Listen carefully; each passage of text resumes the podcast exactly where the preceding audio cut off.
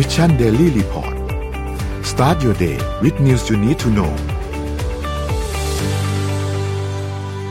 สวัสดีครับยินดีต้อนรับเข้าสู่ Mission Daily Report ประจำวันที่ 16 กุมภาพันธ์ 2021 นะครับ วันนี้อยู่กับพวกเรา 3 คนตอน 7 โมงถึง 8 โมงเช้า สวัสดีพี่เอ็ม สวัสดีพี่ปิ๊กครับ สวัสดีครับ สวัสดีครับ ไปอัปเดตตัวเลขกันครับ อัปเดตตัวเลขผู้ติดเชื้อทั่วโลกกันก่อนนะครับ ตอนนี้ 108ล้าน8 9 2 3 0 3 คนนะครับ ตัวเลขผู้เสียชีวิตอยู่ที่2ล้าน4 1 3 0 1 คน แล้วก็ตัวเลขผู้ที่รักษาหายแล้วนะครับ อยู่ที่ 61ล้าน1 6 6 5 8 6 คนครับ ไปดูตัวเลขในไทยกันบ้างครับ ตัวเลขในไทยเมื่อวานนี้สบคประกาศพบผู้ติดเชื้อเพิ่มเติม 143 คนนะครับ ซึ่งเป็นการติดเชื้อจากต่างประเทศเนี่ย 11 คน แล้วก็ติดเชื้อในประเทศอีก 132 คนนะครับทำให้ตัวเลขผู้ติดเชื้อสะสมตอนนี้อยู่ที่ 24,714 คนนะครับ ตัวเลขผู้ที่เสียชีวิตเมื่อวานนี้มีเพิ่มเติมมา 2 คนนะครับ ซึ่ง สองคนนี้เนี่ยมีคนหนึ่งที่เป็นผู้สูงอายุนะครับ แล้วก็อีกคนเป็นโรคประจำตัวเป็นเบาหวานกับความดันโลหิตสูงนะครับ ก็ขอแสดงความเสียใจกับญาติด้วยนะครับส่วนเมื่อวานนี้เนี่ยมีรักษาหายเพิ่มเติมมา 772 คนนะครับ เท่ากับว่าตอนนี้มี 1,749 คนนะครับ ที่กำลังรักษาตัวที่โรงพยาบาลนะครับ นี่ก็เป็นอัปเดตจากทางด้านสบคเมื่อวานนี้นะครับ ซึ่งเคสที่เจอส่วนใหญ่ที่เป็นคนหาเชิงรุกเนี่ยก็จะเจอที่ป ทุมธานีค่อนข้างเยอะนะครับ50รายนะครับ แล้วก็ถ้าเป็นเข้าไปพบที่โรงพยาบาลเองเนี่ยก็มีที่สมุทรสาครค่อนข้างเยอะ 53 รายนะครับ ก็เป็นตัวเลขที่เราพบกันเมื่อวานนี้ครับ ประมาณนี้ครับ ค่ะเอ่อขอไปต่อกันที่ไวรัส แต่ว่าไม่ใช่ไม่ใช่เรื่องของโควิด -19 นะคะ แต่ว่าเป็นอีโบลาค่ะ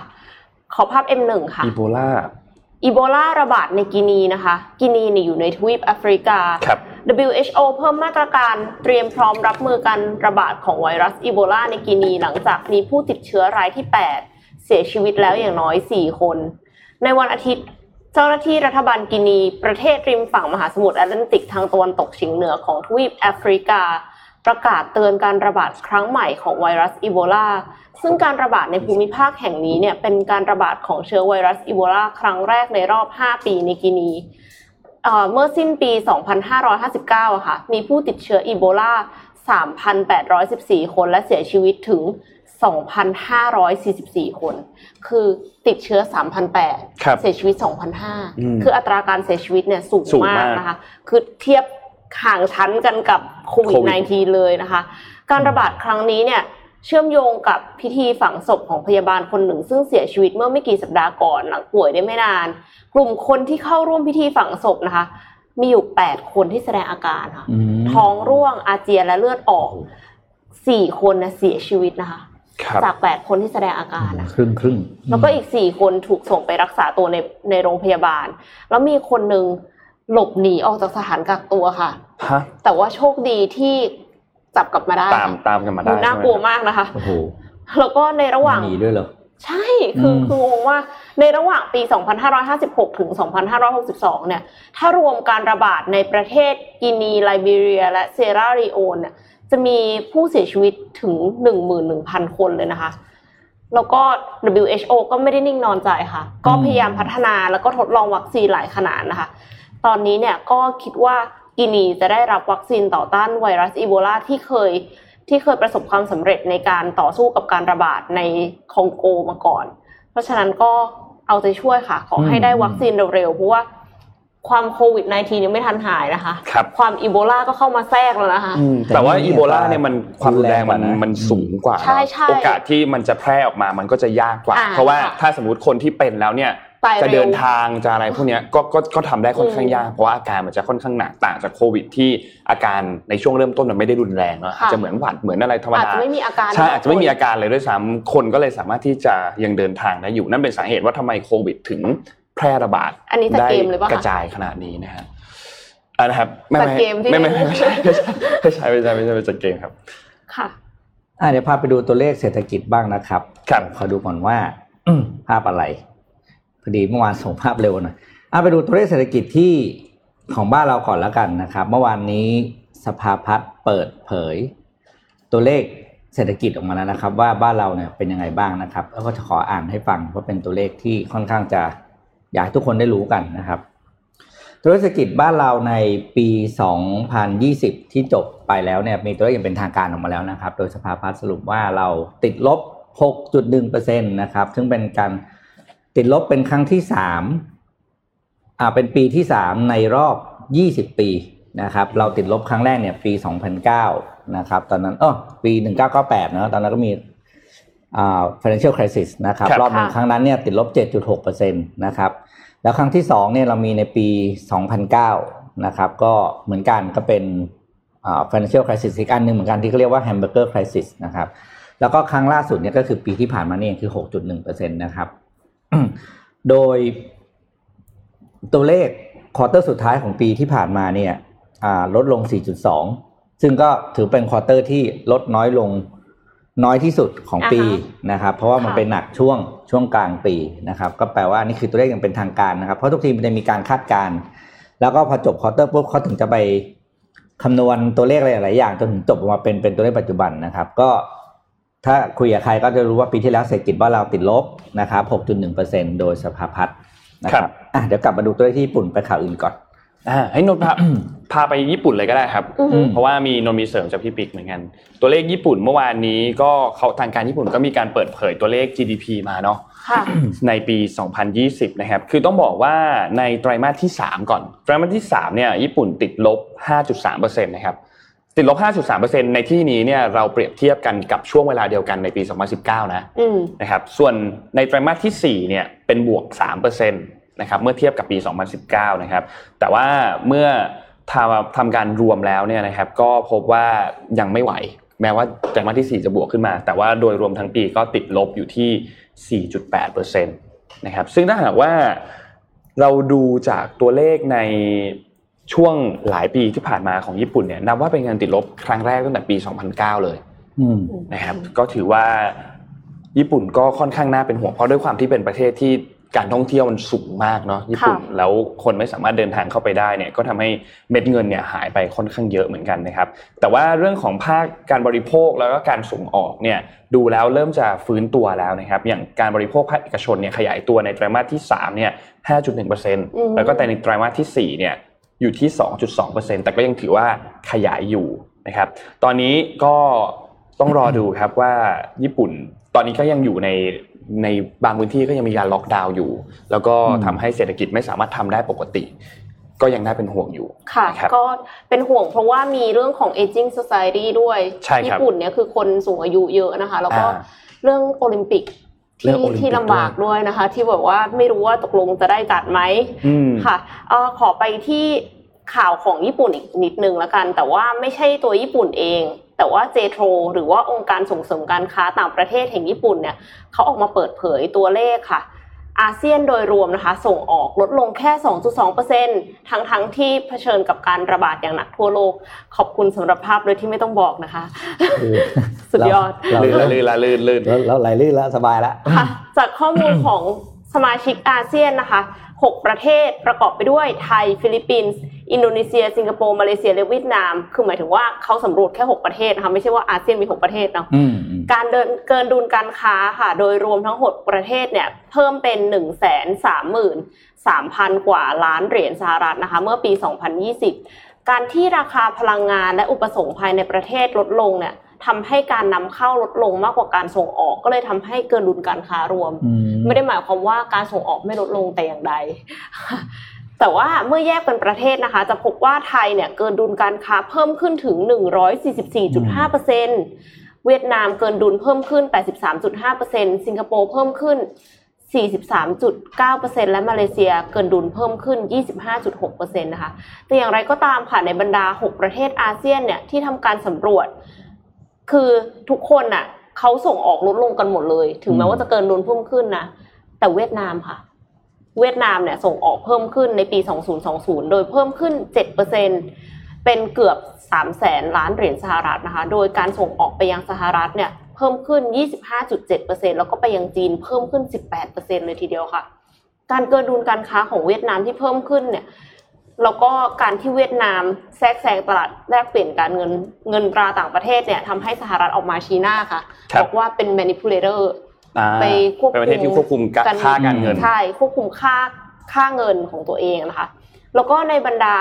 สมาชิกอีก 5 ประเทศที่เหลือเนี่ย ฟิลิปปินส์ส่งออกลดลงมากที่สุด 10.1%ตามด้วยการหดตัวของไทยค่ะ 6% แล้วก็สิงคโปร์มาเลเซีย และอินโดนีเซียก็คือหดตัวลงเล็กน้อยกันหมดเลยนะคะสำหรับมูลค่าการค้าทั้งหมด ประเทศไทยอยู่ในอันดับ 3 ของกลุ่มค่ะ ตามมูลค่าในปี 2020 นะคะ สิงคโปร์เนี่ยมีมูลค่าการค้ามากที่สุดคิดเป็น 27.4%ของการค้ารวมทั้ง 6 ประเทศ ตามด้วยเวียดนามที่ 21%และไทยกับมาเลเซียเนี่ยประมาณเดียวกันก็คือประมาณ 17%แล้วก็ ที่เหลือก็จะเป็นอินโดนีเซียและฟิลิปปินส์รองลงไปค่ะครับในรูปข่าวเศรษฐกิจต่ออีกนิดนึงนะครับครับเมื่อวันป้าพีหนึ่งนะครับ เมื่อวันจันทร์ที่ผ่านมานะครับโอ้โหเขาเรียกว่าบรรดานักลงทุนในญี่ปุ่น ที่ลงทุนในตลาดหุ้นนิเคอีน่าจะชื่นมื่นนะ เพราะว่าดัชนีนิเคอีนะครับ ปิดเหนือสามหมื่นจุด เป็นครั้งแรกในรอบสามสิบปีนะครับ ครั้งแรกในรอบสามสิบปีนะครับ โดย ปิดบวกห้าร้อยหกสิบจุดศูนย์แปดจุดนะครับหรือหนึ่งจุดเก้าหนึ่งเปอร์เซ็นตนะครับ มาอยู่ที่ตัวเลขที่บอกนะครับก็คือสามหมื่นแปดสิบสี่จุดหนึ่งห้านะครับ ซึ่งเป็นการปิดสูงที่สุดตั้งแต่วันที่ 2 สิงหาคม 1990 นะครับ ปัจจัยที่ทำให้ตัวเลขจะนิเคอีสูงขึ้นเนี่ยก็อย่างที่รู้ว่าตอนนี้คือตลาดเงินเงินเนี่ยมันมันไม่รู้จะไปไหนครับ เพราะว่าเขาเรียกว่า การค้าเศรษฐกิจโดยทั่วไปที่เป็นนะใช้คำว่าออฟไลน์ก็ผิดปกติ การค้าภาคเนี่ยที่แบบเป็น physical อะเออคือแบบเดินทางไม่ได้ กินไม่ได้ไป entertain ร้านอาหารไม่ได้เนี่ยเพราะฉะนั้นเนี่ยคนก็ต้องหารายได้จากตลาดทุนแทนนะครับก็เลยเข้าไปลงทุนกันแล้วส่งผลในตอนนี้คือแบบเรียกว่าตอนนี้เนี่ยเชื่อว่ายังก็พอดีเมื่อวานยังไม่ได้ดูตัวเลขนะที่ปิดเท่าไหร่แต่ว่า มันเป็นสัญญาณที่เห็นชัดแล้วตอนนี้เงินมันโยกค่ะ คนที่ทำธุรกิจตอนนี้เหนื่อยนิดนึงนะครับเพราะเงินถุงยางแทนที่คนจะเอาเงินมาซื้อของจริง ๆ เนี่ย เพื่อให้ได้ผลตอบแทนที่สูง ครับอ่าเพื่อเพื่อลงทุนเปิดธุรกิจอะไรเงี้ยนะอ่าไปลงทุนแทนนะครับ ก็เหนื่อยนิดนึง แต่ก็ดีกว่ามันติดลบนะเขาจะช่วยไป แล้วก็คิดว่าน่าจะเป็นอีกปีสักระยะหนึ่งเพราะเมื่อวานของเบาเมื่อวันจันทร์บ้านเราก็ก็บวกมั้งถ้าพี่จำไม่ผิดนะครับตลาดทุนกำลังคึกคักทั่วโลก ไม่นับลูกพี่นะครับ ที่ขยัน ทวีตบิตคอยที่ขยันที่ขยันทวีตบิตคอยกับด็อกด็อกอีเนี่ยมาชิบะมามากันเต็มไปหมดเลยครับพาไปที่ไทยบ้างครับ เอาภาพมาฝากกันนิดหนึ่งเมื่อวานนี้เนี่ยเป็นวันแรกที่ตัวมาตรการอันล่าสุดก็คือเราชนะ เปิดให้ลงทะเบียน แต่ว่าเป็นกลุ่มของที่ไม่มีสมาร์ทโฟนเนาะอ๋อเมื่อวาน ไปธนาคารกรุงไทยคือแบบคนเยอะมากเข้าไม่ได้เข้าไม่ได้เอาภาพมาฝากกันนะครับ คือเมื่อวานนี้เนี่ยกลุ่มที่ไม่มีสมาร์ทโฟนเนี่ยเขาก็ต้องไปลงทะเบียนเพื่อขอรับสิทธิ์ ตัวเราชนะเนี่ยที่ธนาคารตัวสิทธิ์อันนี้เนี่ยจะมีภายใต้วงเงินคือ 7,000 บาทใช่ไหมครับซึ่งตามปกติแล้วเนี่ยช่วงแรกที่เขาออกนโยบายมา เราก็จะใช้ผ่านแอปพลิเคชันเป๋าตังค์ใช่ไหมครับผ่านของธนาคารกรุงไทยอันนี้ แต่ว่าจากเคสเมื่อวานนี้ที่เกิดขึ้นเนี่ยค่อนข้างมีประชาชนค่อนข้างเยอะเข้าไปลงทะเบียน ทั้งกลุ่มที่ไม่มีสมาร์ทโฟน แล้วก็กลุ่มที่เป็นผู้สูงอายุที่ใช้สมาร์ทโฟนไม่เป็นนั่นแหละพูดง่ายๆนะครับ ก็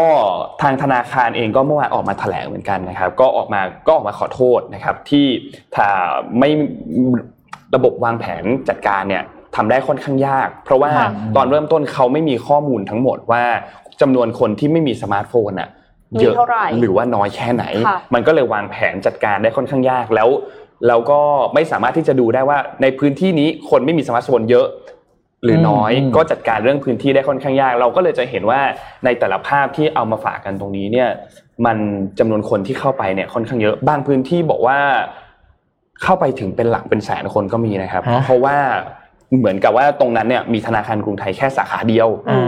ใช่ แล้วบวกบวกกับช่วงก่อนหน้านี้ที่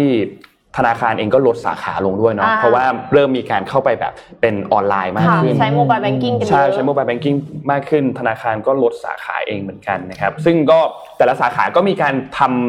ำการจัดระบบคิวที่แตกต่างกันเนาะบางที่ก็มีการแจกบัตรคิว แล้วก็มีการระบุไปเลยว่าสามารถรับจำนวนได้แต่ละสาขาเนี่ยจำนวนเท่าไหร่นะครับ ซึ่งก็ต้องบอกว่าเห็นใจเจ้าหน้าที่เหมือนกันเนาะเห็นใจเจ้าหน้าที่เพราะว่าคนเข้าไปเยอะมากๆนะครับ ทีนี้อยากเอาข้อความมาฝากนิดนึงคือจากทางธนาคารเนี่ยเขาแจ้งมานะครับว่าประชาชนเนี่ยไม่จำเป็นต้องเข้าไปรีบลงทะเบียน เพราะว่าถ้าหากว่าคุณสมบัติเข้าเกณฑ์อะไรเรียบร้อยแล้วเนี่ยคือได้รับสิทธิ์ทุกคนแน่นอนนะครับ แล้วก็กระทรวงการคลังเองเขาก็ขยายเวลารับสิทธิ์ไปจนถึงวันที่ 5 มีนาคมด้วยนะครับ ซึ่งสามารถติดต่อไปที่สาขาธนาคารทุกสาขาได้เลยนะครับมีประมาณพันกว่าสาขาทั่วประเทศนะครับ ก็ เอาใจช่วยครับ เพราะว่าคนเข้าไปลงทะเบียนค่อนข้างเยอะมากจริง ๆนะครับ แต่ว่าก็น่าเป็นห่วงเหมือนกันนะ เพราะว่าจากนโยบายอันเนี้ยที่เราเราต้องดูว่าคนที่ไม่มีสมาร์ทโฟนมันมีจำนวนไม่น้อยเหมือนกัน จริงค่ะนะครับ ก็ก็เอาใจช่วยครับ เอาใจช่วยธนาคารด้วยคือจริงนี่นะมันมีสองมุมนะแต่ไม่ไม่ไม่ได้แซะนะแต่บอกว่าถ้าที่เห็นโอเปอเรชันเนี่ยถ้าธนาถ้ารัฐแต่ว่าอยากให้ธนาคารของรัฐเป็นผู้จัดการเนี่ยครับให้คุณไม่ได้มีแค่กรุงไทยนะ คุณมีทกสคุณมีทอสมีออมสิน แล้วสุดท้ายเนี่ยทั้งเสียนี่คือธนาคารของรัฐทั้งหมด คือร่วมกันจัดการได้แล้วก็แล้วก็อะไรเอาข้อมูลไปรวมให้กรุงไทยทีหลังก็ได้ นี่คือทางเลือกที่หนึ่งสองคือแล้วทำไมต้องให้กรุงไทยเป็นคนจัดการคนเดียวอะเพราะนึกว่าทุกอย่างมันต้องเข้าระบบธนาคาร ธนาคารอื่นๆน่ะเอกชน ทุกสีทุกค่ายเขาน่าจะช่วยจัดการได้นะ ค่ะ ครับ ถ้าคุณเดินไปคุยกับเขาก่อนอะ อืม คือน่าจะเห็นภาพอย่างเงี้ยก็คือโอ้โหร้อนนั่นนะตะรออะไรกันอย่างเงี้ยใช่เราเรื่องโซเชียลดิสแทนซิ่งด้วยมันดูมันดูมันดูจัดการจริงมันมันเป็นเรื่องของการจัดการจริงเออต้องใช้คำนี้อืมนะครับแล้วมันก็ดูน่ากลัวภาพเพิ่มไปรอกันอะไปข่าวอื่นต่ออะถ้าอย่างนั้นกลับมาที่ยังอยู่ที่ประเทศไทยนะคะ แต่ว่าเป็นเรื่องของเรื่องของสภาพแวดล้อมสิ่งแวดล้อม ต้องขอขอบคุณ มีแฟนมีแฟนเพจคนหนึ่งส่งเข้ามาในมิชชั่นคลับ ก็เลยเอามาฝากกันค่ะ ขอคลิป M4.1 ค่ะ เรือ Interceptor นะคะ เป็นเรือเก็บขยะในแม่น้ำเจ้าพระยา หมายถึงว่าเป็นเรือเก็บขยะในแม่น้ำและทะเลนะคะเขาส่งมาที่ไทยลำแรกแล้วค่ะครับก็คือหลักการการทำงานของเรือ Interceptor เนี่ยเขาคิดค้นขึ้นมาเพื่อที่จะกำจัดขยะในทะเล แต่การกำจัดขยะในทะเลเนี่ยมันออกไปจากแม่น้ำ ดังนั้นเนี่ยเขาก็เลยคิดว่าเขาก็กำจัดขยะในแม่น้ำเลยดีกว่าก่อนที่มันจะออกไปที่ออกสู่ทะเลออกสู่ทะเลค่ะ ทีนี้เมื่อวันที่3กุมภาพันธ์เนี่ยกรมทรัพยากรทางทะเลและชายฝั่งก็เลยได้ลงนาม MOU กับ The Ocean Clean Up The Ocean Clean Up เนี่ยคือมาจากเนเธอร์แลนด์นะคะ หลักการทำงานของเขาเนี่ยก็คืออย่างที่เห็นคือ คือน้ำมันจะไหลมาใช่ไหมไหลจากลงทะเลเขาก็เอาเครื่องอันเนี้ยที่หน้าตาเหมือนเรือค่ะ ไปติดตั้งไว้ แล้วก็ใช้พลังงานแสงอาทิตย์อ่าเสร็จแล้วก็คือรอให้เนี่ยขยะมันก็จะไหลไหลตามน้ำไปเรื่อยๆ แล้วมันจะเข้าไปในเรือเนี่ยอัตโนมัติ แล้วเสร็จแล้วก็จะมีการแยก แยกด้วยเหรอ แต่ว่าไม่ได้ไม่แน่ใจว่าแยกขนาดไหนนะแต่ก็คืออย่างน้อยก็คือ แยกใส่ แยกใส่กล่องอ่าแยกใส่กล่องเสร็จแล้วก็คือ ถ้าสมมติว่ามันเต็มเมื่อไหร่เนี่ยเขาก็จะส่งสัญญาณไปบอกว่าต้องเอาออกแล้วนะแล้วส่งสัญญาณเนี่ยแน่นอนว่าใช้อินเทอร์เน็ตเนาะก็คือส่งไปได้ทั่วโลก ส่งไปได้แม้กระทั่งส่งไปให้เนเธอร์แลนด์ดู ว่า performance เป็นยังไงบ้างอะไรเงี้ยค่ะนี่คือถึงบ้านเรายังถึงแล้วค่ะ เหรอระวังเราเจอเขาแยกที่นอนได้ไหม ไม่ที่ที่พูดจริงนะจริงคือต้องบอกว่าที่นอนโซฟา เออคือ อันนี้คือเห็นใจกทมเลยนะ เพราะว่าทุกครั้งที่เขาไปถ่ายรูปว่าทำไมอุโมงค์สูบน้ำมันตันนะเราจะต้องเจอโซฟาเจอที่นอนซึ่งบ้าคุณทิ้งไปได้ยังไงว่าชิ้นใหญ่ขนาดนั้นอะกลับมาที่เรือต่อโกของเขาเนี่ยเขาอยากจะเก็บให้ได้แบบว่าหนึ่งแสนกิโลกรัมต่อวันอะไรเงี้ยค่ะ แต่ว่าที่แม่น้ำเจ้าพระยาเนี่ยเขาบอกว่า คาดว่าจะเก็บขยะได้สามถึงสี่ตันต่อวัน แม่น้ำเจ้าพระยาเนี่ยเดี๋ยวขอภาพถัดไปเลยค่ะเอ้คลิปถัดไปค่ะ แม่น้ำเจ้าพระยาในปี 2560เนี่ยมีปริมาณขยะสูงถึง 2,172 ตันนะคะ เพราะว่าแค่ที่นอนกับโซฟามันก็หนักแล้วใช่ไหมคะพี่ปิ๊กและยังแบบซับน้ำนี่คือของจริงแล้วเหรอใช่ไหมที่บ้านเราของจริงแต่ไม่ใช่บ้านเรา อันนี้ที่มาเลเซียที่ที่ประเทศมาเลเซียอ่าเฮ้ยมันเอาเหรอ อ่าอ่าอ่าต่อมีความรู้สึกเหมือนหน้าตาเหมือนเอ็มไพร์พาวเวอร์เนาะค่ะ แต่ว่าเขามาเคยมาเมืองไทยตัวคนเนี้ยเขาเคยมาเมืองไทยปี 2019เขามานั่งเรือนั่งเรือแบบเจ้าพยาประมาณนั้นเรือด่วนเจ้าพยา เพื่อที่จะดูว่าเจ้าพยาเป็นยังไงอ่าค่ะ แล้วก็เอาไหมโอเค ปี 2560ค่ะ แม่น้ำเจ้าพระยามีปริมาณขยะสูงถึง 2,172 ตัน หรือกว่า 173 ล้านชิ้น แต่ว่าจากมาตรการต่างๆ ของรัฐเนี่ยมันก็เวิร์กประมาณนึง ในปี 2562 ค่ะ ลดลงเหลือ 702 ตัน หรือกว่า 42 ล้านชิ้นค่ะ แต่ว่าสำหรับเครื่อง Interceptor เนี่ยก็คาดว่าจะสามารถกำจัดขยะ ลดปริมาณขยะที่จะไหลลงสู่ทะเลได้ถึงร้อยละ60 ค่ะ แล้วก็ขยะก็จะนำมาคัดแยก คัดแยกเนี่ยคือเขาคัดแยกพวกเนี่ย ไนลอนอะไรอย่างเงี้ยแล้วก็คือพลาสติกพลาสติกเนี่ยเอามาทำมาเป็นเม็ดพลาสติก แล้วก็เอามาทำอย่างอื่นได้ต่อ ตัวอย่างของเขาก็คือทำแว่นหรือว่าบรรจุภัณฑ์ต่าง ๆนะคะ เพราะฉะนั้นเนี่ยก็คาดหวังว่านวัตกรรมนี้เนี่ยจะสามารถลดปัญหาขยะตกค้างในสภาพแวดล้อมก่อนที่จะไหลลงสู่ทะเล แล้วก็ลดผลกระทบที่จะเกิดขึ้นต่อสัตว์ทะเลหายากทรัพยากรทางทะเล แล้วก็ระบบนิเวศชายฝั่งด้วย ตอนนี้เนี่ยเขาก็ ทำให้มันแบบสเกลใหญ่ขึ้นอะเนี่ยอันนี้คือในทะเลเขาลองดูซิว่าจะทำยังไงที่จะกำจัดขยะที่อยู่ในทะเลที่แบบมันหลุดลอยออกไปแล้วได้บ้างโอ้โหเออโครงการนี้เจ๋งที่เขาเป็นสตาร์ทอัพอะครับหรือเขาทำแบบเป็นยังไงเออคิดว่าเป็นสตาร์ทอัพค่ะ แต่ว่าคือข่าวมันมันมันแบบมาจากทางสิ่งแวดล้อมไงไม่ได้เป็นมาจากทางธุรกิจ คือรู้สึกว่ามีความหวังเอออันนี้อันนี้ดูดีมากแล้วแบบว่าคนทำแบบเป็นเป็นคนอายุยังน้อยด้วยนะแบบใช่ใช่ใช่เราจะเห็นคนรุ่นนี้เขาอายุน้อยมากเขาแบบว่ามี passion ในด้านนี้ แบบว่ามีการเปิดตัวดูคลิปเปิดตัวเขาแบบว่าเปิดตัวยิ่งใหญ่แล้วก็เหมือนกับเขาก็คือเดินไปชี้ให้ดูว่าแบบว่าเนี่ยรายละเอียดต่างๆ เพื่อที่จะให้เครื่องอะมันทำงานได้โดยที่ออโต้ คือเขาไม่ได้แบบเก็บขยะทั้งหมดมาเลยนะ มันจะมีขยะบางส่วนที่อาจจะต้องแบบไหลลงบ้างครับเพราะว่าไม่อย่างนั้นถ้ามันติดเข้าไปอะ มันก็แกะๆเลยใช่ไหมคะเขาทำไงให้มันแบบโฟล์ได้ตลอดอะไรอย่างเงี้ย คิดมาดี น่าจะผ่านโปรถ้าแบบว่าทำให้เล็กลงได้นะก็จะไปตามตามคลองได้ด้วยเนาะใช่ไหมใช่ แต่ว่าอันเนี้ยคือเขาก็คิดว่าในแม่น้ำส่วนใหญ่อะเรือก็ยังหลัก ไม่ใช่ไหล เรือก็ยังแล่นผ่านได้ด้วยค่ะ ไม่ได้แบบไม่ได้ปิดทั้งหมดอะก่อนเข้าจุดครึ่งนนพาไปเรื่องนี้ดีกว่าจำเมื่อวานนี้ได้ไหมครับ ที่เราพูดถึงข่าวของอีลอนมัสกับประธานาธิบดีของรัสเซียว่าอีลอนเนี่ยชวนปูตินมาคุยกันหน่อยในคลับเฮาส์ และปูตินยังไม่ตอบ แต่ spokesperson ของปูตินออกมาตอบแล้ว spokesperson ก็คือคุณดมิทรีเพสคอฟนะครับเป็นโฆษกของรัฐบาลนะครับก็ออกมาพูดถึงเมื่อวันจันทร์ที่ผ่านมากับผู้สื่อข่าวนะครับเขาบอกว่าน่าสนใจนะน่าสนใจเขาใช้คำว่า interesting นะครับ but more detail were needed ก็คือแต่ว่าขอดูหน่อยว่ามีข้อมูลอะไรอีกไหมว่า detail ต่างๆเนี่ยมันเป็นยังไงนะครับ ซึ่งก็เป็นไปได้นะว่าว่าเราอาจจะได้เห็นอีลอนคุยกับปูตินนะครับค่ะ ห้องแตกแน่นอนนะคะ ใช่ห้องแตกแน่นอนนะน่าจะคนเป็นแสนนะเพสคอฟเนี่ยบอกว่า first we want to figure it out you know that President Putin does not directly use social network he personally does not run them ก็คือเราต้องขอรู้ detail ก่อน เพราะว่าปูตินเนี่ยเขาไม่ได้เล่นโซเชียลมีเดียเหมือนโดนัลด์ทรัมป์เนาะไม่ได้แบบว่าเล่นโดยตรง คือมี account ที่เป็น president of รัสเซียแต่ว่าไม่ได้มี account ของส่วนตัวที่เป็นวลาดิเมียร์ปูตินเลย real ปูตินใช่ก็เลยต้องต้องทำการ real ปูตินก็เลยต้องทำงานอ่าขอขอขอสำรวจข้อมูลก่อนแล้วเดี๋ยวก็เป็นไปได้ว่าอาจจะเข้าไปทำการพูดคุยกับอีลอนมัสก์หรือว่าคนอื่นๆทั่วโลกอันนี้ก็เป็นไปได้เหมือนกัน ซึ่งน่าสนใจมากนะ เพราะว่าเขาอีลอนตอนนี้คือแบบว่า ไปทั่วจริงๆเชิญเขาจะเปลี่ยนบทบาทเป็นนักสัมภาษณ์แล้วเหรออีลอนอะใช่เอ้ยโอ้ได้อีลอนสัมภาษณ์อีกคำถามคงห่ามน่าดูเขาเขาถ้าถ้าใครเผื่อใครไม่เคยดู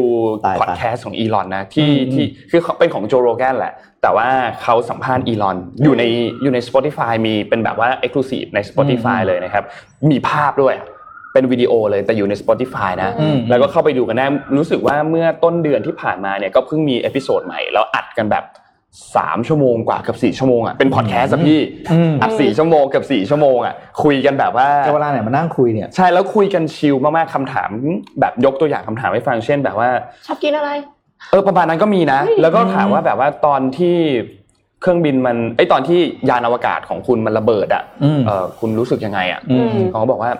ระเบิดไปประมาณ5้าหกครั้ง ผมก็จริง ๆ ก็ไม่ได้รู้สึกอะไรนะ เพราะว่ามันก็เป็นแผนที่วางไว้อยู่แล้ว เราตั้งใจที่จะrun ไอ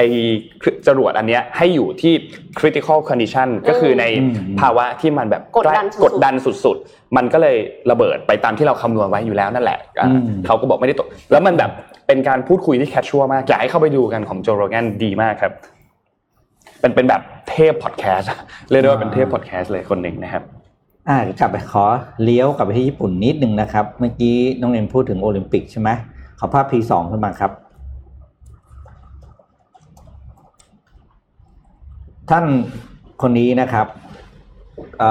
คือโยชิโร่โมรินะครับ ซึ่งเป็นประธานจัดงานโตเกียวโอลิมปิก 2020 นะครับ ล่าสุดเนี่ยถูกกดดันให้ลาออกนะครับ เนื่องจากท่านไปพูดค่อนข้างเป็นเขาเรียกว่าภาษาเขาเรียกดูถูกผู้หญิงนะครับ โดยท่านพูดประโยคสั้นๆในระหว่างการประชุมคณะกรรมการจัดการโอลิมปิกนะครับถ้าพูดสั้นๆ คือภาษาอังกฤษเขาเขียนมาอย่างนี้นะว่า women talk too much พูดแค่นี้นะครับในในในในระหว่างการประชุมเหมือนกับก็คงมีการแสดงความเห็นกันนะนะ ซึ่งเราเราไม่ทราบรายละเอียดนะการประชุมครั้งนั้นพูดอะไรนะครับ แต่ว่าท่านโมริเนี่ยพูดออกมา ท่านก็เลยต้องกดดันให้ลาออกนะครับ แล้วก็ลาออกจากตำแหน่งประธานจัดงานโอลิมปิก 2020 เรียบร้อยแล้วนะครับ โดยผู้ที่ขึ้นมาดำรงแทนดำรงตำแหน่งแทนก็คือคุณซาบูโร่คาวาบูจินะครับ ซึ่งเป็นเรียกว่าประธาน JFA คือ Japan Football Association นะครับแล้วก็เป็นเขาเรียกผู้ใหญ่บ้านของหมู่บ้านโตเกียวโอลิมปิกนะครับเรียกสนาคือคนที่ดูทุกอย่างที่เป็นหมู่บ้านโอลิมปิกวิลเลจนะครับ ก็ขึ้นรับตำแหน่งแทนนะครับ โดยท่านโมริเนี่ยโดนได้รับได้รับแรงกดดันอย่างมาก ว่าเออพูดจาไม่เหมาะสมนะครับ ท่านก็แสดงสปริตลาออกนะครับ แล้วก็บอกว่าเออก็แสดงเสียใจกับเหตุการณ์ที่เกิดขึ้นนะครับ ก็เลยกลายเป็นว่าโอลิมปิกเนี่ยน่าห่วงนะ ปัดไวรัสก็แย่แล้วท่านประธานก็ลาออกอีกเพราะต้องต้องเข้าใจนะครับว่าการจัดงานใหญ่อย่างเงี้ยบารมีหรือว่าปิดผู้ที่เป็นประธานเนี่ยมีอิทธิพลสูงมากกับการที่จะขับเคลื่อนงานให้เดินหน้าต่อไปได้นะครับ ก็ติดตามต่อไปโอ้โหโอลิมปิก เนี่ยเรียกว่าไม่รู้กี่เหตุผลกี่สาเหตุแล้วอะลุ้นกันต่อมีคนที่เหมาะสมกว่ามาก็ได้ อืมก็เนี่ยขึ้นมาแล้วนี่ไงคือคุณคุณคุณผู้ใหญ่บ้านเนี่ยขึ้นมาดูแลแทนละ ก็รอดูต่อรอดูต่อว่าเป็นยังไงนะครับรอดูต่อว่าจะได้จัดกันหรือเปล่าค่ะครับอืมเจ็ดโมงครึ่งไหมไปเจ็ดโมงครึ่งกันครับเจ็ดโมงครึ่งค่ะอ่าเจ็ดโมงครึ่งอันนี้นะคะ ตอบคำถามของตัวเองนะคะ ขอขอคลิปขึ้นมาเลยค่ะ คือทุกคนไปอยู่คลับเฮาส์กันหมดแล้วอะทิ้งเราไว้อะแล้วเราก็มิสเอามากค่ะ เราก็โฟโมสุดๆ เราก็เลยจะมาแนะนำวิธีนะคะสำหรับ Android ทั้งหลายนะคะ ที่ไม่ได้เข้าคลับเฮาส์มากเลยอะ Seven ways to overcome fear of missing out ครับนี่พูดจริงนะนี่ถ้าพี่ไม่มี iPhone 6 ของแม่พี่พี่ก็อดเล่นนะนี่ไอโฟน 6s ไม่คือมีคือมีอยู่แล้วครับ แต่ว่าแม่ไม่ได้ใช้พี่เรามาใช้เล่นยังใช้ได้นะจ๊ะ 6s ใครมีไปขุดมานะครับ ไม่ต้องรุ่นใหม่ครับ แต่ว่าก่อนนั้นพี่ไม่รู้ใช้ได้หรือเปล่านะ โอเคค่ะ ข้อข้อหนึ่งค่ะ go for the experience not symbol นะคะ คือคำว่า symbol เนี่ยหมายถึงแบบ เหมือนเวลาที่แบบโชว์ออฟอะนึกออกปะคือมันเป็นการถ่ายรูปออกมาแล้วแบบเป็นเชิงสัญลักษณ์อะไรอย่างเงี้ยแต่ว่าในความเป็นจริงแล้วอะคือประสบการณ์จริง ๆ คุณอะคุณสนุกหรือเปล่าเวลาที่คุณเดินทางอะคือเหมือนกับต้องแบบ be present ประมาณหนึ่งไม่ใช่แบบ เก็บแต้ม จริง ๆ แล้วเอ็มอะเป็นหนึ่งในคนที่เก็บแต้มเลยเวลาที่ไปเที่ยวนะคือจะแบบว่าอยากจะไปให้ได้แบบสิบที่ในหนึ่งวันอะไรเงี้ยแล้วก็คือพยายามที่จะไปถึงแล้วก็ถ่ายรูปแล้วก็ไปที่ต่อไปไปที่ต่อไป แต่ว่า บางทีอะการที่เรารีบขนาดนั้นอะ มันก็ทำให้เราไม่ได้แบบเอนจอยตอนนั้นจริง ๆ ค่ะ อย่างที่สองค่ะ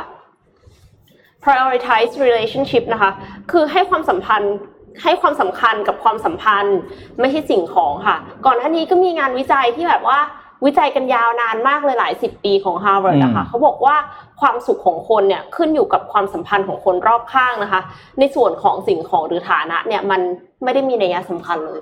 เพราะฉะนั้นเนี่ยอยากจะให้ให้ความสำคัญกับความสัมพันธ์มากกว่าสิ่งต่างๆ คือคำว่า miss out เนี่ยบางทีเนี่ยคนก็จะรู้สึกว่าแบบเหมือนกับของมันต้องมีอะอ่าใช่เออ แต่ว่าบางทีไม่มีบ้างก็ได้ ไม่มีบ้างก็ได้อ่าเราต้องให้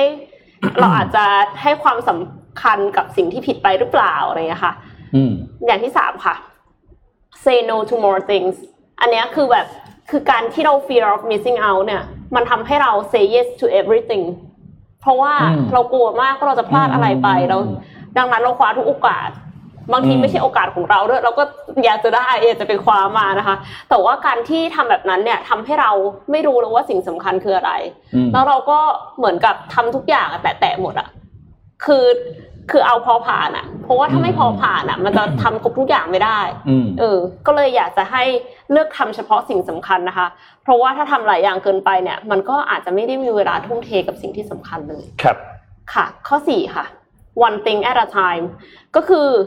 เราเลือกละว่าอันไหนที่สำคัญสำหรับเรานะคะ เราเซโนไปบางอย่างแล้ว เราก็โฟกัสกับสิ่งที่สำคัญ แล้วก็ทำอย่างนั้นเพียงอย่างเดียวในขณะหนึ่ง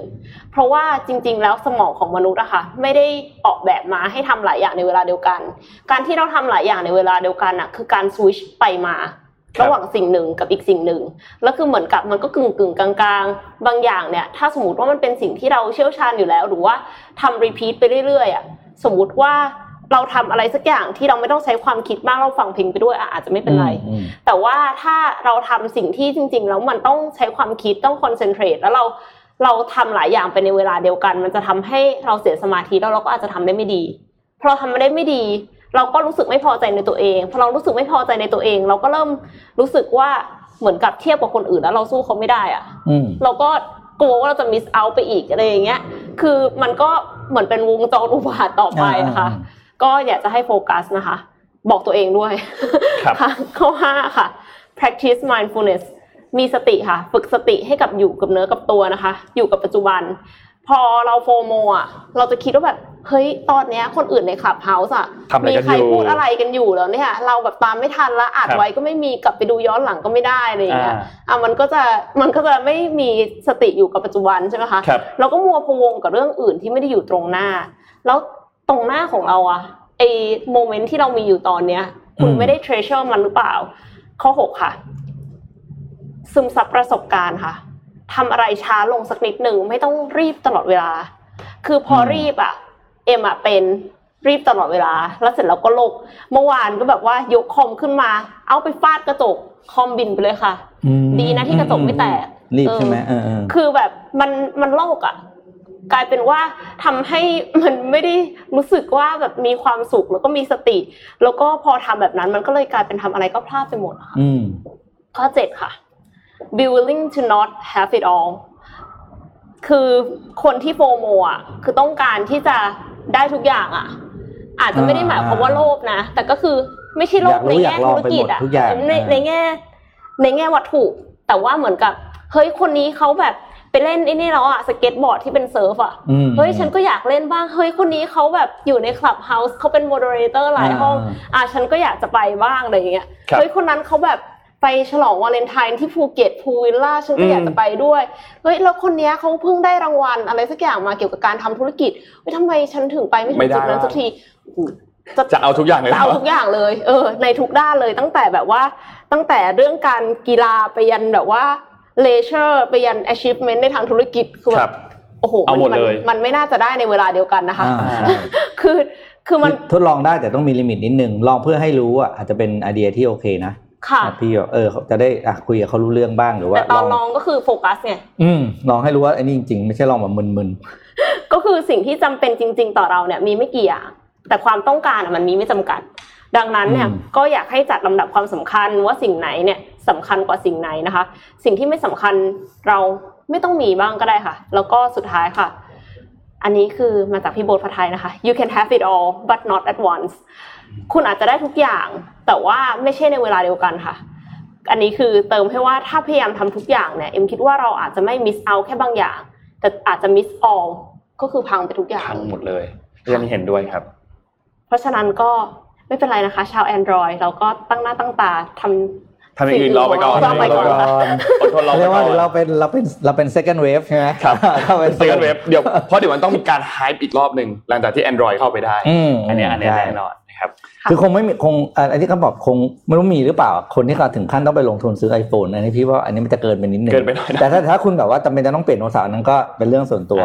แต่ว่าอาการถึงต้องแบบพอดีพอดีแล้วกันอะไรอย่างนี้ พาไปดูข้อมูลของ SCB EIC กันบ้างครับ ยังคงอยู่ที่เรื่องของอุตสาหกรรมเกมนะครับ ยังอยู่ที่เรื่องนี้อยู่ วันนี้เนี่ยเอาข้อมูลที่เกี่ยวข้องกับ แบรนด์มาบอกกันบ้าง ใครที่มีแบรนด์อยู่นะครับหรือว่ามีอาจจะเป็นหนึ่งใน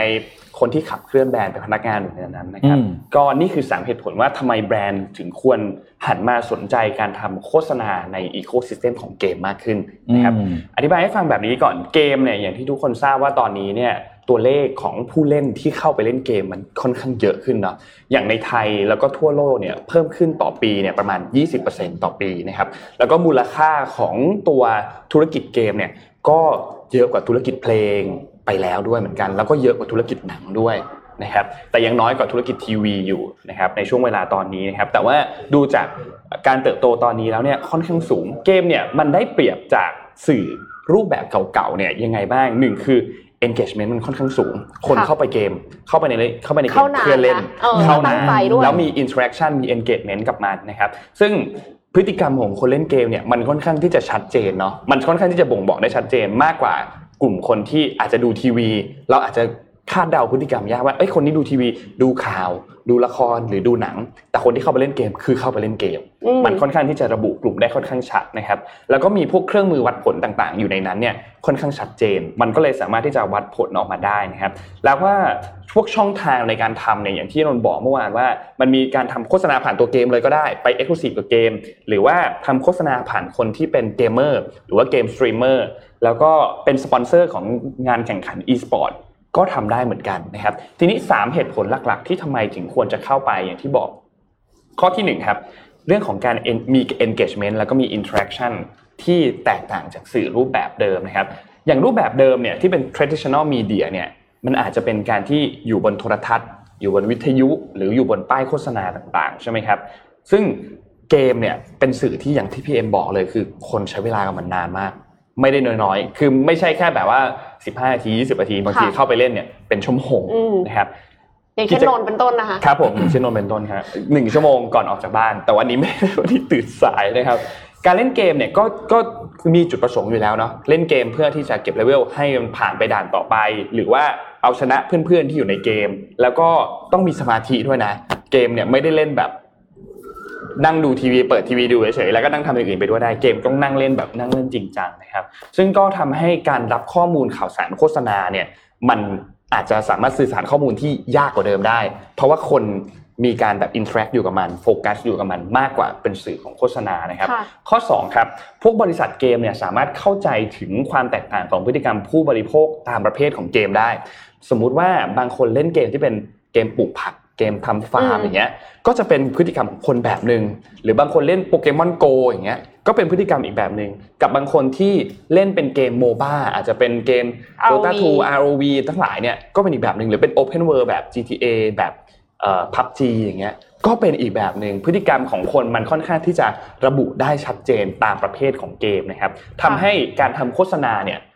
มีสิ่งสำคัญอันหนึ่งที่คนทำโฆษณาต้องรู้ก็คือ แล้วเขาต้องการว่าคือ ต้องการโฆษณาไปให้มันตรงกลุ่ม อันนี้ก็จะสามารถทำได้ค่อนข้างง่ายขึ้นนะครับ แล้วก็ข้อสุดท้ายนะครับก็คือ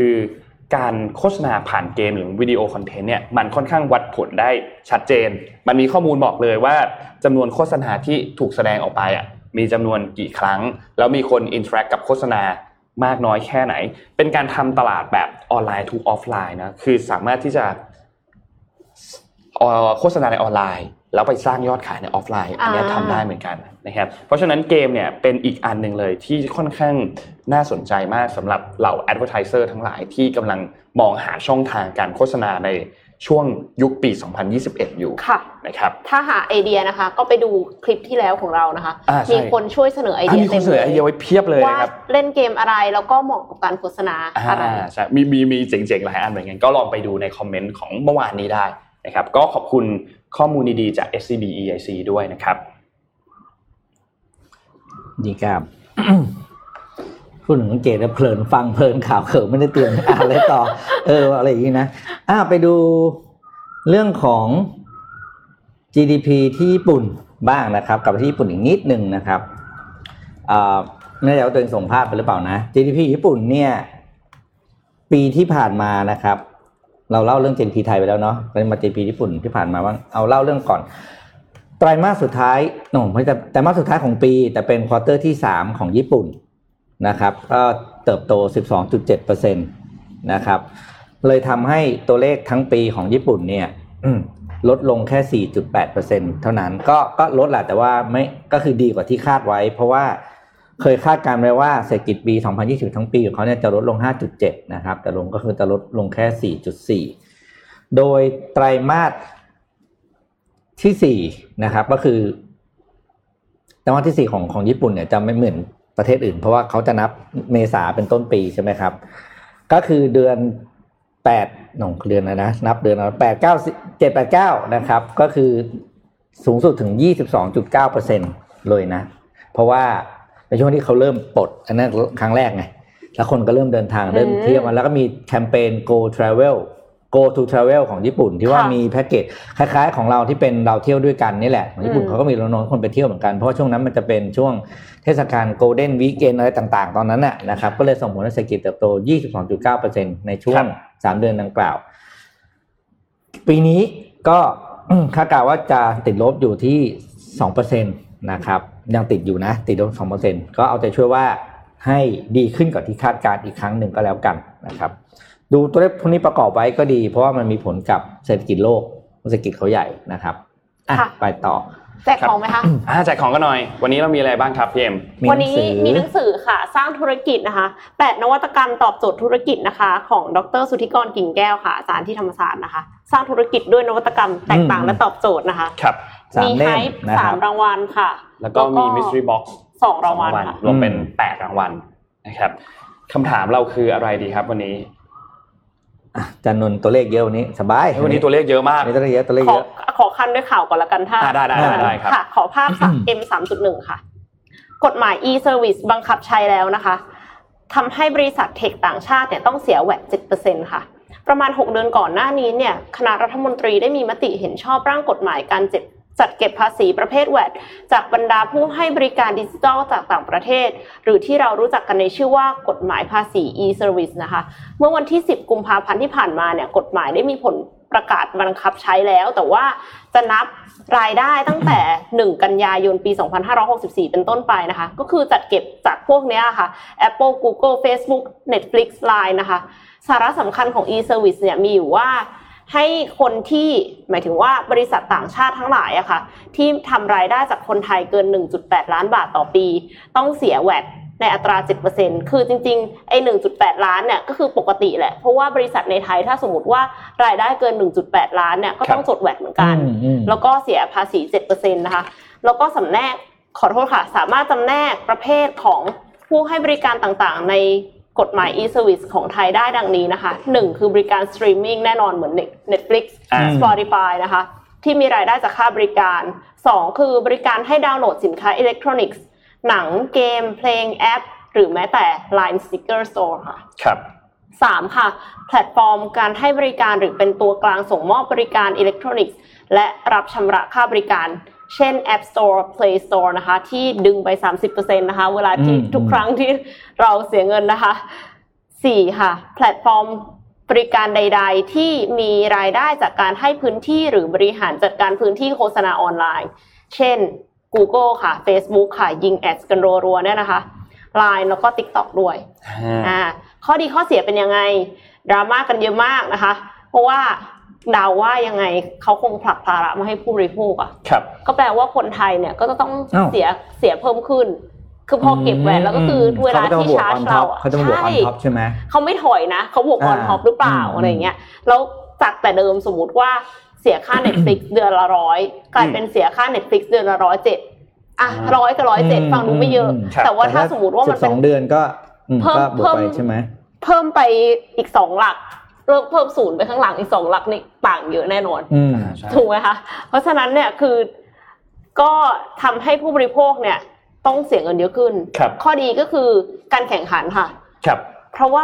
บริษัทในไทยนะคะสตาร์ทอัพในไทยเนี่ยต้องเสีย VAT เจ็ดเปอร์เซ็นต์มาตลอดนะคะ เพราะฉะนั้นอ่าเราก็มีจะเพื่อนราเสียแล้ว ราคาที่ไม่ competitive ไง อ่าอืม อ่า พอตอนเนี้ยราคาก็เลยมีคนคอมเพ t ติทีฟละ เพราะว่าเท่าเทียมกัน มีคนมาจ่ายแบบเป็นเพื่อน ใช่เขาก็จ่าย VAT เหมือนกัน แล้วก็อ่าข้อดีอีกอย่างก็คือมีรายได้เข้ารัฐอีกด้วยค่ะ เบื้องต้นสรรพากรประเมินว่าอาจทำรายได้เข้ารัฐในปีแรกได้สูงถึง 5,000 ล้านบาทนะคะอืมก็ได้แต่หวังว่าจะเอาบริษัทบริเอาไปบริหารจัดการภาษีของเรานะคะ ให้พัฒนาประเทศที่ดียิ่งขึ้นค่ะครับผมคุ้มค่ากับภาษีที่เราเสียด้วยนะคะ ครับโอเคนนท์พาไปต่อที่การประท้วงในเมียนมานิดนึงครับ การประท้วงในเมียนอ้ามาวของไม่แจกอะค่ะอ๋อเออแจกของก่อนลืมไปเลยอะโอเคโอเคถามโอเคคำถามพี่ปิ๊กครับเมื่อกี้ตัวเลขติดลบของ GDP ญี่ปุ่นอืมเท่าไหร่นะครับ เอาคำถามนี้แหละฮะโอ้โหพี่ปิ๊กอย่าเพิ่งคืออ่านไปแล้วอะคือลืมทันทีใช่เลยแต่ว่าพี่ปิ๊กอย่าเพิ่งพูดนะเดี๋ยวอย่าเพิ่งพูดนะอ๋อนี่คือคำถามใช่ไหมนี่คือคำถามอ๋อนี่คือนี่คำถามเลยใช่ไหมอ่าตัวเลขติดลบ GDP ของญี่ปุ่นในปี 2020 เป็นเท่าไหร่อ่าสุทธิใช่ไหมนะครับสุทธิเอาตัวเลขสุทธิครับ แจกทั้งหมด 8 รางวัลเดี๋ยวให้ วันนี้วันนี้ไม่ดราฟแล้ววันนี้ให้น้องตาดีกว่าให้น้องตาสุ่มแจกครับเพราะยังไม่มีใครเห็นหน้าตาอ่ายังไม่มีใครเห็นหน้าตาจะทำอะไรก็ได้ครับผมให้น้องตาสุ่มแจกไปครับ ตอนนี้ดราฟเริ่มอยู่ยากแล้วค่ะครับ เดินตลาดนี่กลัวแล้วค่ะครับ ไปต่อไปที่ข่าวที่เมียนมาครับ ข่าวการรัฐประหารที่เมียนมานะครับ ตอนนี้อัปเดตล่าสุดเมื่อวันที่ 14 ก่อนนะครับ วันที่ 14 เนี่ยมีรถพุ่มเกราะของทหารวิ่งอยู่ตามถนนสายหลักในย่านนคร ย่างกุ้งนะครับ เดี๋ยวเอาภาพขึ้นมาให้ดูกันนะครับ เดี๋ยวขอเปิดภาพขึ้นมาให้ดูครับ ก็ซึ่งนับว่าเป็นครั้งแรกนะครับ นับตั้งแต่มีการรัฐประหารก็มีการเอารถหุ้มเกาะที่เป็นรถถังเนี่ยออกมาเดินบริเวณของถนนนะครับ แล้วก็แน่นอนว่ามีชาวเมียนมาจำนวนพอสมควรที่ออกไปชุมนุมประท้วงตาม ท้องถนนติดต่อกันเป็นวันที่ 9 แล้วนะครับเพื่อแสดงพลังก็คือต่อต้านการรัฐประหารที่เกิดขึ้นนะครับ ตอนนี้เนี่ยทางด้านของกองทัพเนี่ยออกมาทำการเหมือนเตือนผู้ชุมนุมนะครับ บอกว่าถ้าผู้ชุมนุมที่ยังคงออกมาประท้วงอยู่เนี่ยอาจจะต้องถูกคุมขังนานถึง 20 ปีนะครับ ถ้าหากว่าขัดขวางการปฏิบัติหน้าที่ของกองทัพนะครับ และนอกจากนี้เนี่ย ลุ่มที่มีการเหมือนเข้าข่ายการปลุกระดมให้เกิดความเกลียดชัง หรือมีการหมิ่นประมาทเนี่ยก็ต้องมีโทษทั้งจำทั้งปรับ เช่นเดียวกันนะครับ ซึ่งอย่างเช่น กลุ่มผู้ที่ขัดขวางการปฏิบัติหน้าที่ของกองกำลังรักษาความมั่นคง ก็จะต้องจำคุกนานสูงสุดเนี่ยคือ 7 ปีนะครับ ส่วนกลุ่มที่ก่อให้เกิดความไม่สงบในที่สาธารณะก็จะจำคุก ถึง 3 ปีนะครับ ส่วนทางด้านอีกกลุ่มหนึ่งก็คือกลุ่มขององซานซูจีตอนนี้เป็นยังไงบ้างครับ จริงๆแล้วตามข่าวก่อนหน้านี้เนี่ยจะต้องถูกปล่อยตัวเนี่ยนะครับในวันวันจันทร์ที่ผ่านมาคือวันที่ 15นะครับแต่ว่าทางด้านทนายความของคุณองซานซูจีเนี่ยออกมาตอบคำถามกับสื่อมวลชนนะครับ ก็ออกมาบอกว่าเขาคุณขินหมองซอนะครับเป็นทนายความของอองซานซูจีนะครับออกมาบอกว่าตอนนี้เนี่ย ลูกความของเขาก็คือคุณซูจีเนี่ยยังไม่ได้รับการปล่อยตัวนะครับตามที่คาดการณ์ไว้แล้วก็จะถูกคุมขังต่อไปอีกอย่างน้อย 2 วัน ก็คือจนถึงวันพุธนะครับตอนนี้นี่มีการพิจารณาคดีนะครับผ่านทางเป็นเหมือนกับ video conference นะครับเพราะว่าถูกคุมขังอยู่ก็คือพิจารณาคดีผ่านทางออนไลน์เลยนะครับจากข้อหาดังกล่าวก็คือข้อหาที่บอกว่า นำเข้าวิทยุสื่อสารตัว Walkie Talkie เนี่ยจำนวน 6 เครื่องโดยที่ไม่ได้รับอนุญาตนะครับ โดยทางด้านของคุณซูจิก็ออกมาบอกประมาณว่า Walkie Talkie อันนี้คือใช้สื่อสารกับทางกาดของเขานะครับ ซึ่งก็สุดท้ายแล้วเนี่ยก็ถูกกล่าวหาในคดีอันนี้ดังกล่าว โดยการประชุมการชุมนุมต่างๆ ก็ยังคงเดินหน้าต่อไปเรื่อยๆนะครับที่เมียนมานะครับก็ถือว่าเป็นสถานการณ์ที่น่าเป็นห่วง นะครับแล้วก็ยังไม่สงบเท่าไหร่นะครับ ทางด้านประชาคมโลกมีการตอบโต้อย่างไรบ้างนะครับ ไปดูที่สหรัฐก่อนนะครับ สหรัฐเนี่ยโจไบเดนเมื่อวันที่ 14 ที่ผ่านมานะครับโจไบเดนเองก็ออกมาลงนามคำสั่งพิเศษนะครับ ของฝ่ายบริหารให้มีการคว่ำบาตรผู้นำคณะรัฐประหารของเมียนมาด้วยนะครับ ซึ่งนับว่าเป็นครั้งแรกเลยนะครับ ที่โจไบเดนออกมาคว่ำบาตรตั้งแต่ เข้ารับตำแหน่งในวันที่ 20 มกราคม ที่ขู่ไปก็คือทำแล้วทำแล้วนะครับ โดยมาตรการนี้เนี่ยก็พุ่งเป้าไปที่ทางด้านผู้นำทหารรวมถึงสมาชิกในครอบครัว แล้วก็ธุรกิจที่มีความเชื่อมโยงกับคณะกองทัพอันนี้นะครับ โดยรัฐบาลของโจไบเดนเนี่ยก็มีการเตรียมมาตรการเพิ่มเติมด้วยก็คือกองทุน ด้านการอาหารที่มีมูลค่า 1,000 ล้านดอลลาร์ที่อยู่ในสหรัฐเนี่ยก็จะไม่ให้เหล่ากองทัพเนี่ยทำการเข้าถึงจำนวนเงินเหล่านี้นะครับส่วนประชาคมโลกอื่นๆนะครับที่นิวซีแลนด์นะครับนิวซีแลนด์นายกรัฐมนตรีจาซินดาอาร์เดิร์นนะครับก็มีการออกมาประกาศระงับความสัมพันธ์ในทุกระดับกับเมียนมานะครับแล้วก็ไม่รองรับรัฐบาลรัฐบาลทหารที่เป็นรัฐบาลที่ชอบธรรมนะครับแล้วนอกจากนี้ก็แบนการเดินทางเข้านิวซีแลนด์แล้วก็มีการ สั่งห้ามเงินประกันช่วยเหลือจะไม่ถูกนำไปสนับสนุนรัฐบาลทหารที่เมียนมานะครับ ส่วนสหภาพยุโรปจะมีการนัดประชุมกันในหัวข้อเกี่ยวกับการตอบโต้การรัฐประหารในเมียนมาเนี่ยในวันที่ 22 กุมภาพันธ์นี้ครับนี่ก็เป็นอัปเดตคร่าวๆจากประชาคมโลก แล้วก็สถานการณ์ที่เกิดขึ้น ในเมียนมาครับค่ะเออแต่ว่าพี่ปิ๊กก็มีข่าวมีการจับกุมเหมือนกันใช่ไหมคะที่อินเดียพรุ่งนี้อ๋ออันนั้นอันนั้นประเด็นร้อนโหอันนั้นอันนั้นอันนั้นร้อนมีเรื่องอื่นมาฝากก่อนเอ่อเป็นเรื่องตัดอัพวันละตัวแล้วกันนะนานๆจะขุดมาเล่าทีนะครับภาพพีพีสามปะที่เป็น P5 ค่ะ P5 ที่เป็นสาวกำลังออกกำลังกายกับทีวีครับ P5 P5 นะครับเราอย่างที่เรารู้นะปีที่แล้วเป็นปีของ ธุรกิจออกกำลังกายที่บ้าน ไม่ว่าจะทุกธุรกิจที่เกี่ยวข้อง ไม่ว่าจะเป็นชุดกีฬาอย่าง Lululemon แอปขี่จักรยานอะไรต่างๆ ทุกคนเติบโตรวมถึงสมาร์ทโฟนอะไรต่างๆนะครับ ของจีนก็มีเหมือนกันนะครับ ก็คือแอปพลิเคชันตัวนี้ครับ ชื่อ Keep นะครับ K E E P Keep ง่ายๆนี่แหละ ก็เป็นสตาร์ทอัพตัวล่าสุดที่ได้รับเงินสนับสนุนจาก ขาประจำของนนครับ SoftBank Vision Fund นะครับSoftBank Vision Fund แล้วก็แล้วก็ China Tencent Holdings นะครับร่วมกันให้เงินสนับสนุน360 ล้านเหรียญสหรัฐนะครับ เพื่อพัฒนาแอปพลิเคชันในการออกกำลังกายกับทีวีตัวนี้นะครับ แล้วก็ตอนนี้บริษัทนี้เนี่ยมี value อยู่ที่ 2,000 ล้านเหรียญไปแล้วนะนะครับ โดยการเล่นก็ง่าย ๆ ก็คือเหมือนกับออกกำลังกายกับทีวีนี่แหละนะครับ แต่ว่ามันยังไม่เปิดเผยรายละเอียดมากนะ คือเขาบอกเป็น home exercise equipment แต่ยังไม่เปิดเผยว่าอะไรนะครับ พอดีข่าวไม่ได้ลงรายละเอียดว่าเป็นยังไงบ้าง แต่ดูแล้วน่าสนใจ เพราะว่าเป็นเองหนึ่งตลาดที่ต้องบอกว่ามาแล้วนี่คือน่าจะอยู่ได้ยาวๆจริง เพราะว่าพฤติกรรมคนเปลี่ยนไปละ เนื่องจาก work from home เนี่ยหลาย ๆ ที่กลายเป็นนโยบายเขาเรียกว่านโยบายถาวรใช่ไหมคนก็อยู่บ้านกันอะไรกันนะครับ ก็เป็น เป็นสิ่งที่น่าสนใจมากนะครับ ว่าจะเป็นยังไงต่อไปเรสฟันเยอะมากอะอืมคือแบบว่าสามร้อยหกสิบล้านเหรียญสหรัฐเท่านั้นเองหกปีเองนะโอ้หกปีนะครับ เป็น work out app โตเร็วมากค่ะ อืมครับ นนมีข่าวปิดท้ายอันหนึ่งนะครับ ที่ทุกคนน่าจะอยากติดตามกันในวันนี้ ในช่วง 4 วัน 4 คืนนี้แล้วกันก็คือการอภิปรายไม่ไว้วางใจของเรานายกรัฐมนตรี แล้วก็คณะรัฐมนตรีนะครับ ซึ่งรวมแล้วทั้งหมดก็คือ 10 คน ในกลุ่มนี้เป็นกลุ่มที่ต้องบอกว่าเยอะที่สุดนะ คือก่อนหน้านี้ไม่เคยมีการอภิปรายไม่ไว้วางใจจำนวนรัฐมนตรีเยอะขนาดนี้ถึง 10 คนนะครับรอบนี้เป็นจำนวนที่เยอะที่สุดนะครับ โดยตอนนี้เนี่ยก็เริ่มมีกฎ คร่าวๆออกมาแล้วการอภิปรายอันนี้เนี่ยจะอภิปรายในวันที่ 16 ถึงวันที่ 19 กุมภาพันธ์นะครับ โดยถ้าหากว่ามีการเลยกำหนดไป ก็ประธานสภาก็จะมีการนัดประชุมในที่ประชุมสภาเองเลยนะครับ ถ้าหากว่าต้องเลื่อนต่อไปเป็นวันที่ 20 21 ก็จะมีการนัดประชุมนะครับ โดยพักร่วมฝ่ายค้านเนี่ยจะได้เวลาอภิปรายรวมทั้งหมดคือ 42 ชั่วโมงนะครับ ซึ่งรวมถึงเวลาประท้วงด้วยนะครับ โดยจะต้องแบ่งประมาณวันละ 10ถึง12 ชั่วโมง แล้วก็ขอความร่วมมือให้อภิปรายให้จบภายใน 4 วันนะครับ เมื่อวานนี้นนเข้าไปฟังห้องหนึ่งนะครับ มีดรพรสันนะครับ เขาพูดถึงเกี่ยวกับเรื่องว่าถ้าหากว่าอภิปรายไม่ไว้วางใจเนี่ยเหตุการณ์ที่จะเกิดขึ้นมันจะเป็นยังไงได้บ้างนะครับ อย่างที่ทุกคนทราบว่าใน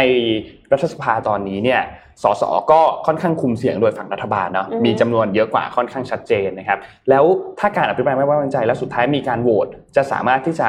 ถอดคณะรัฐมนตรีออกจากตำแหน่งได้จริงๆหรอ อาจารย์ก็เลยยกตัวอย่างเคสที่เกิดขึ้นในอังกฤษให้ดูว่าอังกฤษเนี่ยมีการอภิปรายไม่ไว้วางใจมาแล้วเนี่ยมากกว่า 200 ปีนะครับในระบบรัฐสภานะครับแต่ว่ามีรัฐมนตรีที่ถูกถอดถอนจากการอภิปรายไม่ไว้วางใจเนี่ยประมาณ 3-4 คนเท่านั้นเอง นั่นแสดงให้เห็นว่า จุดมุ่งหมายของการอภิปรายไม่ไว้วางใจเนี่ย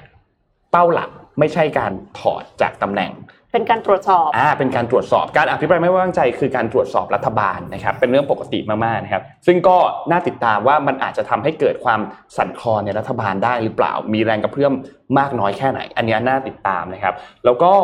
ตอนนี้ยังไม่ได้มีการกำหนดชี้แจงนะครับว่าการอภิปรายของคณะฝ่ายค้านเนี่ย จะเป็นหัวข้อรายละเอียดดีเทลยังไงบ้าง มีมีมีเปรยๆหัวข้อมาแล้ว แล้วก็มีคนที่บอกเหมือนมีแบบ บอกว่าการบ้านหลุดด้วยมีการการบ้านหลุดในที่นี้คือแบบเหมือนหลุดออกมาแล้วว่า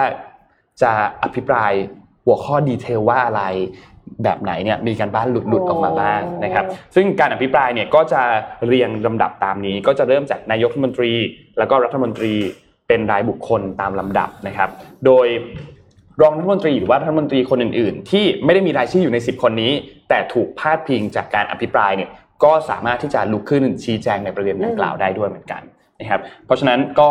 น่าติดตามครับสำหรับการอภิปรายไม่ไว้วางใจในครั้งนี้นะครับในวันที่ 16 ถึงวันที่ 19 ครับ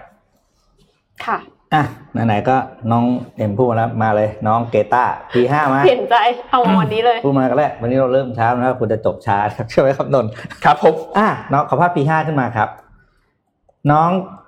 เกรตาทันเบิร์กนะครับก็เร็วๆนี้เพิ่งมีการทวีตออกมาเกี่ยวกับเรื่องของนโยบายการปฏิรูปการเกษตรค่ะที่แกแกพูดในภาพรวมนะว่าหลาย ๆประเทศเนี่ยปัจจุบันนี้กำลังมีนโยบายปฏิรูปการเกษตร โดยเอื้อให้กับกลุ่มทุน ให้เข้าไปพัฒนาที่ดินอะไรต่างๆ แล้วก็วางโครงการวางโครงสร้าง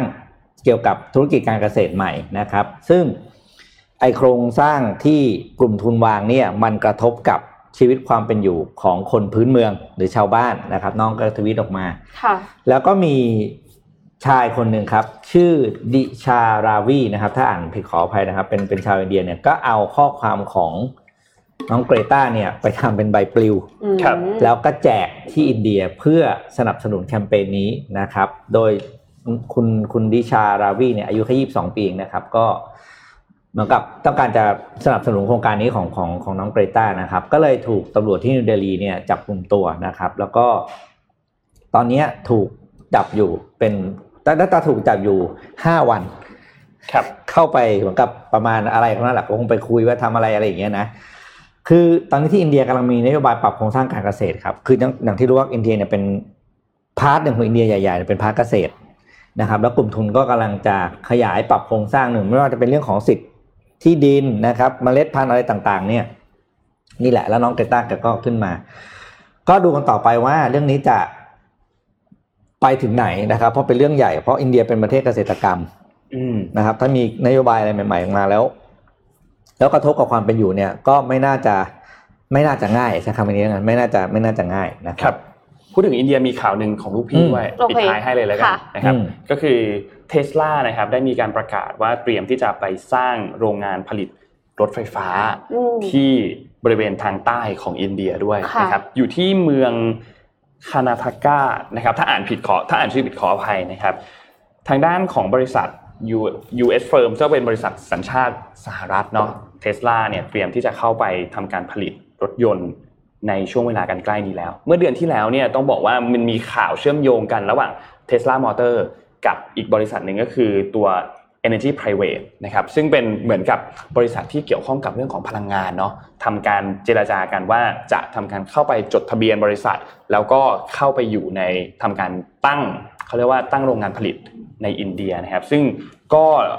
น่าสนใจมาก ตลาดใหญ่มากอะตลาดใหญ่มากนะอินเดียตลาดใหญ่มากคือเทถูสกต้ลาองครับประสบความสำเร็จในจีนมาก่อนเพราะฉะนั้นเนี่ยการที่จะประสบความสำเร็จในอินเดียก็อาจจะไม่ได้ยากขนาดนั้นหรือเปล่า เพราะว่าเหมือนกับ ก่อนหน้าเนี้ยคนก็จะรู้สึกว่าแบบจีนต่อหัวเขาแบบไม่ได้สเปนเงินเยอะหรือเปล่าอะไรเงี้ย แต่ว่าจริง ๆ จีนก็คือโตเร็วมากเศรษฐกิจก็คือขนาดใหญ่มาก ตอนนี้ไปอยู่อินเดียก็ก็ไม่แน่นะ ไม่แน่ครับ คิดว่าคิดว่าคนอินเดียที่ยินดีที่จะจ่ายเงินเยอะก็น่าจะมีครับจำนวนมาก แล้วนอกจากนี้รอยเตอร์ยังมีการรายงานด้วยนะครับ บอกว่าอินเดียเนี่ยคือรัฐบาลเนี่ยมีแผนที่จะ นำเงินลงทุนถึง 4,600 ล้านดอลลาร์สหรัฐนะครับไปลงทุนเกี่ยวกับเรื่องของการพัฒนาแบตเตอรี่ด้วยรัฐบาลอินเดียเหรอคะครับผมก็คือสนับสนุน EV สนับสนุนเหมือนคกัรับเป็นการสนับสนุนการลงทุนในเรื่องของแบตเตอรี่ด้วย ซึ่งเกี่ยวข้องกับเรื่องของรถยนต์ไฟฟ้าโดยตรงเลยนะคค่ะรับก็เป็นนิมิตหมายที่ดีเนาะเป็นนิเพมิตราะหมาว่ายที่ดีสิ่งแวดล้อมของเราก็น่าจะดีขึ้นอากาศดีขึ้นครับแล้วอีลอนมัสเองก็ทวีตแล้วด้วยว่าจะเริ่มทำการผลิตเนี่ย ในปีนี้ปีค่ะ2021อีลอนมัสก็จะยิ่งรวยขึ้นนะคะยิ่งรวยขึ้นเขาเขาทำโรงงานเร็วมากนะอีลอนอะแป๊บแวบเดียวอะโรงงานเสร็จแล้วอย่างที่ Giga Factory ที่ในเซี่ยงไฮ้เนี่ยก็แวบเดียวอืมโรงงานก็เสร็จแล้วแล้วก็เริ่มทำการผลิตรถยนต์ไฟฟ้านะครับ เพราะฉะนั้นอันนี้น่าสนใจมากที่อินเดีย พี่ไทยเราอาจจะต้องรอนิดนึง ไม่รู้ว่าลูกพี่จะมาหรือเปล่านะครับ ค่ะโอ้ขอให้มาบ้าง ขอให้มาบ้างขอให้มาบ้างครับ วันนี้ครบถ้วนขอบคุณสปอนเซอร์หน่อยครับขอบคุณสปอนเซอร์นะครับ All New Isuzu m i l X นะครับเหนือทุกความเชื่ออืมเหนือทุกความสำเร็จนะครับแล้วก็ขอบคุณ n e s กาแฟ Americano House Blend นะครับเป็นสัมผัสศูนย์ฟรีจากกาแฟชั้นดี ยกระดับประสบการณ์การดื่มกาแฟนะครับแล้วก็ขอบคุณ SCB กับข้อมูลดีๆ ที่ให้เรามาทุกๆวันค่ะนะครับแล้วก็ขอบคุณที่อยู่กับเรามาอย่างยาวยาวนานาน และขอให้อยู่ ต่อๆไปนะครับ แล้วก็ขอบคุณคุณผู้ฟังทุกท่านนะครับ ที่ติดตามรายการของเรานะครับ ขอบคุณมากก็วันนี้ไปทำงานกันอย่างส่งสทุดกคนใสไปทำงานส่งทุกคนไปทำค่ะงานแล้วนะครับ ก็ขอบคุณทุกคนมากๆครับ แล้วพบกันใหม่อีกครั้งหนึ่งในวันพรุ่งนี้ครับ สวัสดีครับ สวัสดีค่ะ Mission Daily Report